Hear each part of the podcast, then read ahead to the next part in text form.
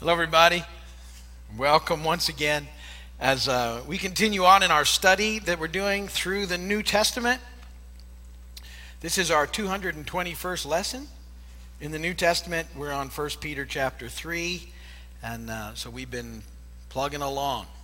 Like I said, I, I, think we'll be, we'll be very close to being done by the end of this year with uh, the New Testament. Close. We may not quite be done, but uh, we're, we're heading down. We've done just everything in the New Testament heading that direction.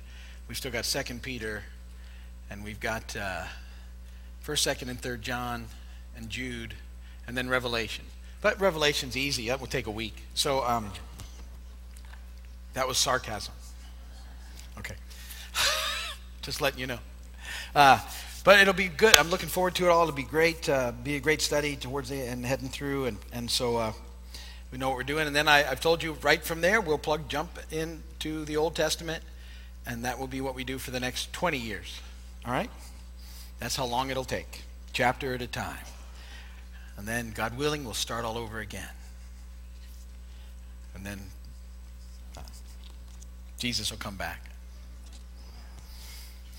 Um, or maybe before. I don't know when he's coming back. He doesn't have to wait for me to finish the Old Testament to come back. In any way, shape, or any time is good. Um, so we uh, have been working through this, the scripture this way on Wednesdays, taking our time, moving through it, chapter at a time, um, and even at a chapter at a time. Obviously, we can't get to everything that's covered in a chapter, but we try and hit the highlights of what's happening. And the hope is that by reading through the scripture and studying this way, it helps us to put it in context, so that, that having spent better than four years in a study of the New Testament, um, we, we have a context now for what's been taking place and how it happened and why the letters were written when they were written and what was going on, you know, and, and we, we saw Jesus' ministry very clearly in the Gospels. We saw the ministry of the early church in, in the book of Acts, which was, you know, really a, a bridge from the Gospels into the epistles, which is what we've been doing now. We looked at all of Paul's letters and how he was writing to a brand new church and, and answering questions that they were being raised and dealing with many of the same issues that we still deal with 2,000 years later. Uh, and, and, um, and now we we have worked through all of Paul's letters, we looked at James, and now we're looking at these letters from Peter. Um, who you know prominent uh, people in the early church and they're writing for us the things that are important to them in the process and uh, all of them are writing, you know, uh, 30 years on in their journey, so to speak, with Jesus about because they, they sort of waited to write a little because they thought Jesus was coming back. Uh, they initially didn't know that when he said he'd be back, that it was going to be longer than, than, you know, like any time now. And uh, to get busy, and now they're like, hey, well, he hasn't come back, and we better start writing this stuff down. And so they recorded for us all there um, within, you know, that, that first generation uh, of, of people that were with Christ and uh, the canon's recorded for us. And so Peter is, is writing the issues, and in, in 1 Peter, um, the, the sort of overall idea that's going on for Peter is, is how important it is that we live a life of holiness, that, that we're to live as God's holy people. And, and uh, you know, I said a lot of people struggle with that concept, and I think it's, it's been uh, uh, misunderstood at times what it looks like. That, that holiness is best displayed not by an outward adherence to rules and regulation and isolation, but Jesus demonstrated holiness as loving well. It's, it's about realizing that life is not all about me. It's not all about my wants, my rights, my perceived rights, my demands, my whatever that we might put in there. But, but really, it's, it's a, about a life um, following after Him, uh, understanding that He's the source of life and that He wants us to have life um, beyond what we could really ever imagine, and that we find that as we as we decide to live in and for Him. And so Jesus really is uh, our model for what a holy life looks like. And, and his life wasn't a life of isolation. He, he, it was a life of, of active caring and participating with people from all walks of life and all sorts of situations, loving them, um, accepting them, and then introducing them to the kingdom of God. And, and that was, you know, that's what's modeled by Jesus. And that's what uh, this life of holiness, it's a big part of it. It's this love um, that, that um, encourages people into the kingdom of God. because because they they understand at some level how amazing it is the, that God is reaching towards them. And, uh, and so he's, he's made that point in, in these first couple of chapters, and we move into chapter 3, and he's now adding another picture of what holiness looks like. And um, he's going to talk about submission. Uh, and, and you need to understand going into this that, that Jesus also models submission for us as part of holy living. living. And, and he, um, he does that by submitting to the will of the Father in the garden, by submitting to the cross. Um, Jesus models that for us. And so, what we need to understand when we talk about submission is that the way we view this as believers, as people in Christ, um, is, is and should be completely different than the way that the, the current culture and the world um, perceives uh, and how they perceive submission. And, and what the world sees, what the culture sees, is that um, the one in, in, authority is exalted um, uh, somehow above the, the one that's not in authority. And so one is exalted, if you would, and one is sort of debased. And um, in that mindset, in the, in the culture, in the world, a person's value then is determined by the position that they hold. And that's how pretty much the world deals with things. Um, but in the church, it's not how it's supposed to be. A person's value exists in Christ not from the role they hold, but because everybody has equal value and importance to God. And so when we talk about submission in Christ, in the church, um, it's, it's not about power or position, it's about service. And, and when you look at it that way, it takes all of the negative mess out of it. Because um, 1 Peter chapter 3 will make some people feel immediately negative and defensive when we read it, um, because it, it seems like it's putting down a chunk of society that in fact it's not. Because it's not about power and position, it's about service. And Jesus models it for us. And he says, I, I have not come to serve, but to be served.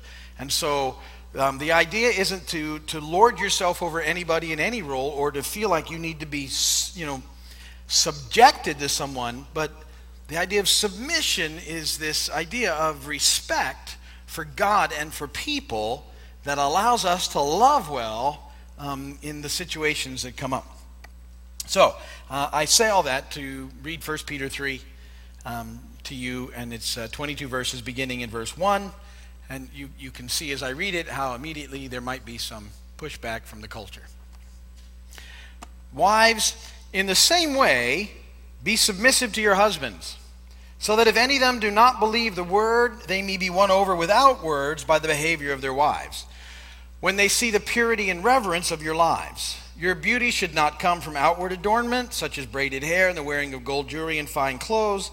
Instead, it should be that of your inner self, the unfading beauty of a gentle and quiet spirit, which is of great worth in God's sight. For this is the way the holy women of the past, who put their hope in God, used to make themselves beautiful. They were submissive to their own husbands, like Sarah, who obeyed Abraham and called him her master. You are her daughters if you do what is right and do not give way to fear. Husbands, in the same way, be considerate as you live with your wives, and treat them with respect as the weaker partner and as heirs with you of the gracious gift of life, so that nothing will hinder your prayers. Finally, all of you, live in harmony with one another. Be sympathetic. Love as brothers. Be compassionate and humble. Do not repay evil with evil or insult with insult, but with blessing, because to this you were called, so that you may inherit a blessing. For whoever would love life and see good days must keep his tongue from evil and his lips from deceitful speech. He must turn from evil and do good. He must seek peace and pursue it. For the eyes of the Lord are on the righteous, and his ears are attentive to their prayer. But the face of the Lord is against those who do evil. Who's going to harm you if you're eager to do good? But even if you should suffer for what is right, you are blessed. Do not fear what they fear, do not be frightened. But in your heart, set apart Christ as Lord. Always be prepared to give an answer to everyone who asks you, to give the reason for the hope that you have. But do this with gentleness and respect, keeping a clear conscience so that those who speak maliciously against your good behavior in Christ may be ashamed of their slander. It is better if it is God's will to suffer for doing good than for doing evil. For Christ died for sins once for all, the righteous for the unrighteous, to bring you to God. He was put to death in the body, but made alive by the Spirit, through whom he also, uh, through also he went and preached to the spirits in prison, who disobeyed long ago when God waited patiently in the days of Noah while the ark was being built. In it, only a few people, eight in all, were saved through water, and this water symbolizes baptism and now saves you also. Not the removal of dirt from the body, but the pledge of a good conscience towards God. It saves you by the resurrection of Jesus Christ, who has gone into heaven and is at God's right hand, with angels, authorities, and powers in submission to him. And blessed be the word of the Lord. So, again, there at the end, now you see the, the angels and the authorities and the powers are all in submission to Jesus. And Jesus was here, um, he, he modeled submission. And so, um, the, the idea and the, of submission is and should never be a, a negative thing. Uh, it's, it's not about power, it's about service. And so then we understand, I think, what's happening in those first seven, eight, nine verses of First Peter in regards to. Um, um, it, it, talks about a wife being submissive to her husband and a husband being considerate of the wife. Um, and that, in particular, in this instance, the wife was called to be um, uh, in submission to a husband that wasn't yet a believer. Um, and he's saying that uh, as you love them well, you have the opportunity to hopefully bring them to Christ. Um, back in the culture of the day, if a husband were to come to Christ, pretty much the whole family would come. It would be expected that they would just go as he did. But it wasn't the same um, if the wife came. And, and, and so the wife was to sort of love her husband into the kingdom um, by, by you know, sort of demonstrating a changed life. And I think really that's the issue with all of us um, in our families, um, regardless of, of gender. Um, the thing that impacts our families, I believe, is a changed life um, over time. I think they see that and it, and it begins to um, have some impact on them, and then will hopefully open up avenues for us to share the good news with them uh, in the process.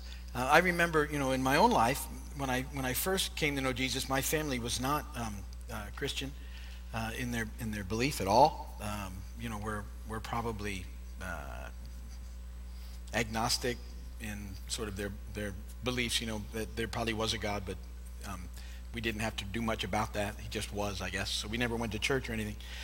And uh, you know, when I first came to know Christ, um, I had that that real radical sort of experience where you know that's all I could talk. That's still pretty much all I could talk about, but it was it was brand new, so it was in everybody's face all the time, and so and, and I'm sure initially they just thought it was a phase, and so you know they they would go yeah good for you and then be kind of dismissive or whatever over time, but um, you know over the a course of a life now I've had lots of time to speak into my family at different spots because things change over time. It's obviously not a phase, you know. Uh, 85 uh, 20, almost 30 years in, it's obviously not, you know, just a passing fancy, so to speak. So um, over time, and then you know, obviously not living this thing perfectly because I haven't, but just living it and then and trying to be as kind as I can. We've seen a lot of our family uh, ultimately come to Christ, but it's it, it's taken time, um, and uh, it's still a work in process. Um, so Peter's encouragement here uh, and again, and, and then his encouragement, because this is another thing I think gets taken sometimes funny, to develop inner beauty doesn't mean that they, they, they shouldn't or, or can't um, take care about how they look on the outside, too. I mean, it's certainly not what he's saying. Um, what he's saying is that what's going on on the inside is more important. And that's true with all of us. What's going on in the inside is far more important than what's going on on the outside. Doesn't mean you don't worry about or think about, not worry, but it doesn't mean that, you know, uh, for all of us, you know, we, we get up and do our best, you know what I mean? so sometimes this is as good as it gets, but, uh, but you work with it, you know? Um, but it's, it's what's happening in here that's most important in all of our lives, and, and that's Peter's point in the process. True beauty begins on the inside. And, and, and, Proverbs 31 echoes that verse 30 charm is deceptive and beauty is fleeting, but a woman who fears the Lord is to be praised. That, that change on the inside is what has the most impact in the lives of other, other people. And um, the idea of, of submission, the, the, the biblical ideal is certainly a mutual thing. Ephesians 5.21 says, submit to one another out of reverence for Christ. In um, those First Peter verses, it talks about the husband being considerate of his wife. Uh, and and th- that idea is in there that, you know, in the same way, husbands should, should be considerate of their wives and treat them with respect. And, you know, when it says the weaker partner there, that's not a, um, that's, that's not a slam either. Uh, because remember, I told you when we started in Christ, we're all equal. We all have equal value and importance in Jesus. All of us do. So it, it, it, it tends to mean that, that you know, um, oftentimes physically men are larger than women and, and that they need to understand that in the process. And because of their um, uh, size, shouldn't try and impose, you know, all, all, their stuff in there. It's, it's that kind of deal. And in, if they get that way, um, the fascinating connection there, because it doesn't happen very often, the connection that, that Peter says, you know what happens? Their prayers are hindered. If you're not treating your spouse right, your prayers are hindered. That's not, I don't want my prayer, you know, there's a, do you get what I mean? That's a biggie. You do not want your prayers being hindered, guys, uh, ever. You know what I mean? You want the, the most direct shot you can get with your prayers happening all the time. So, um, so those verses there are really that context, taken in the idea of service and not position or power. It, it really basically says, you know, we're to we're to really go out of our way to love one another and to care about one another because that's what Jesus did, and that's what what Peter wants to see in in the the, the homes in in the early church. Remember too, in Christianity, um, women were just basically emancipated um, in, in huge ways from the oppression they'd been under um, and uh, you know previously and up until that point. And so it was a huge deal that was going on. Big changes taking place. So that's that part. Now moving on in 1 peter 3 um, i want to pick it up in verse 8 uh, and, and talk about these verses from 8 to 11 i want to read you the message paraphrase so it's not in your notes but uh, I, I think it's good. Summing up be agreeable, be sympathetic, be loving, be compassionate, be humble. That goes for all of you. No exceptions. No retaliation, no sharp tongued sarcasm. Instead, bless. That's your job, to bless. You'll be a blessing and also get a blessing.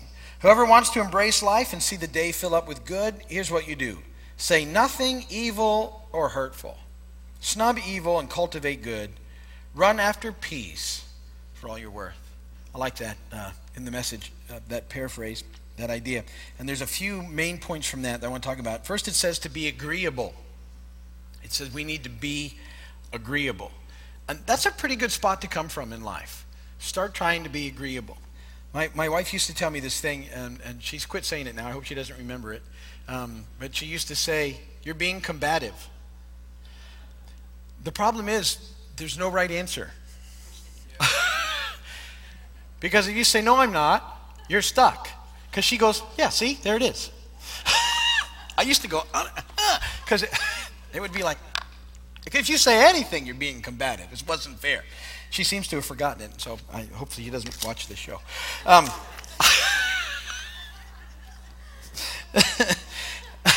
but if she does, I'll hear it. Oh, yeah, you're being combative. Um, but sometimes, uh, you know, she says it because I'm usually being combative. Do you ever? It's just the way it is. And then I deny it. But sometimes, have you ever just felt combative? Do you ever just get sort of like in a mood where it's not, you, you just, you're not going to be agreeable. And, and uh, it just happens sometimes, and we need to be aware of it because it's not a good spot to be. Sometimes I don't know what that happens. Sometimes it's just I'm sure it's like an oppressive thing or something. You're just getting picked at and like yeah, you're, you're just not gonna. But but Peter says, look, really work on being agreeable. Uh, Romans 12, 16, Paul chimes in with this Live in harmony with one another. Don't be proud. Be willing to associate with people of low position. Don't be conceited. So be agreeable. And then uh, Peter says to be sympathetic. I like that. Um, be sympathetic. And, and really, when I, when I think about being sympathetic, um, mostly what that means to me is really um, taking time to listen well. That that's what it means. To be really sympathetic really means that. We, we live in, again, I've, I've talked about this in a world where nobody listens very well. We are all on broadcast, and, and we don't, we've lost the idea of how to listen.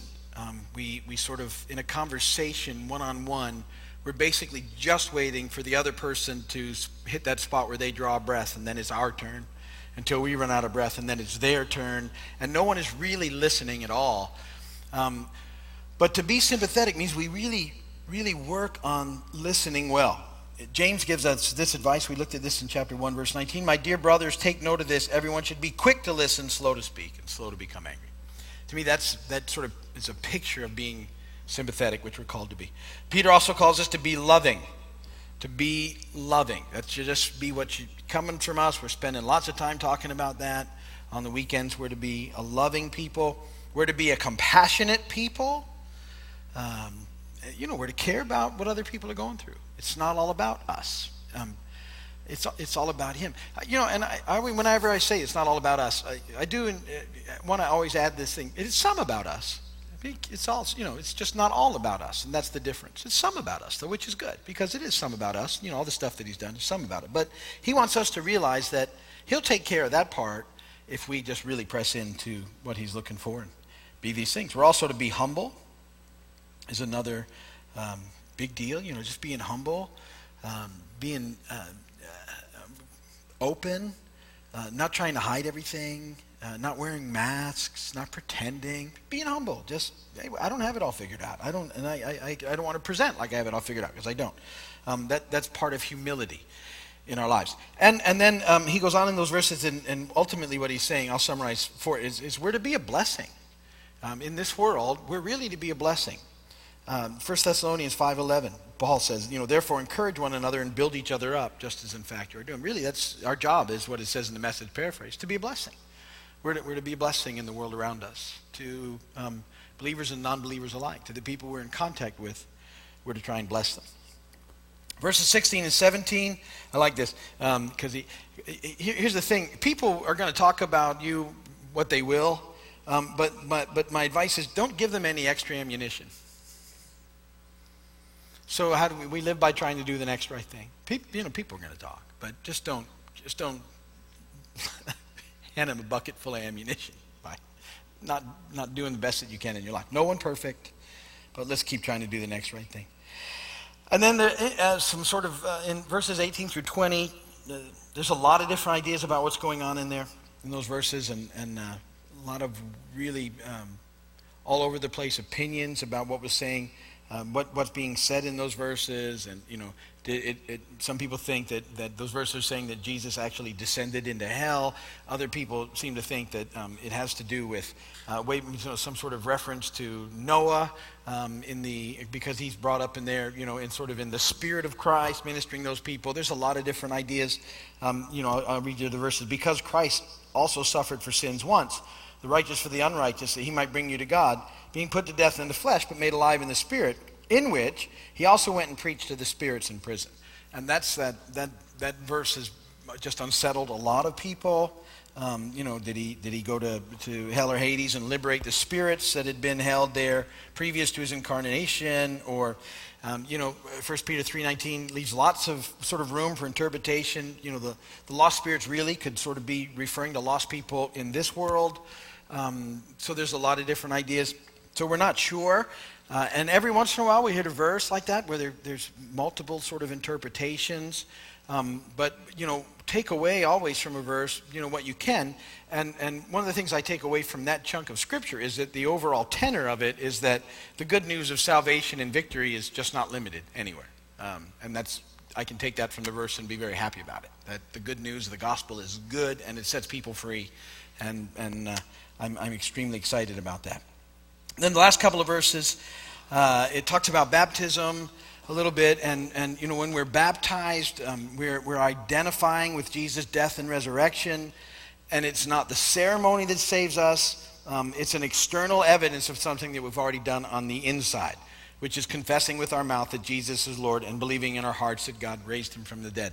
Um, baptism is something, though, that, that having done that, having confessed with our hearts and, and, and uh, confess with our mouths and believe in our hearts, we need to be baptized because it's, a, it's an external picture and symbol of that which is taking place internally. Um, so that needs to happen. But, um, but sort of Peter brings that up to make sure that's important and we understand it in, in its bigger context. And that's pretty much it. Uh, Peter 3, I mean, there's a lot of stuff, but uh, that's sort of an overview. We'll be in uh, the fourth chapter next week. But we're good for now. If you're watching my video or on television, thank you very much for this time that you spent with us. We know how valuable your time is. Come and visit us sometime. We'd love to have you here. And if you need prayer, go to our website at keysvineyard.com, find the prayer page, and you can send us prayer, and we will absolutely pray for you. But that's it for now.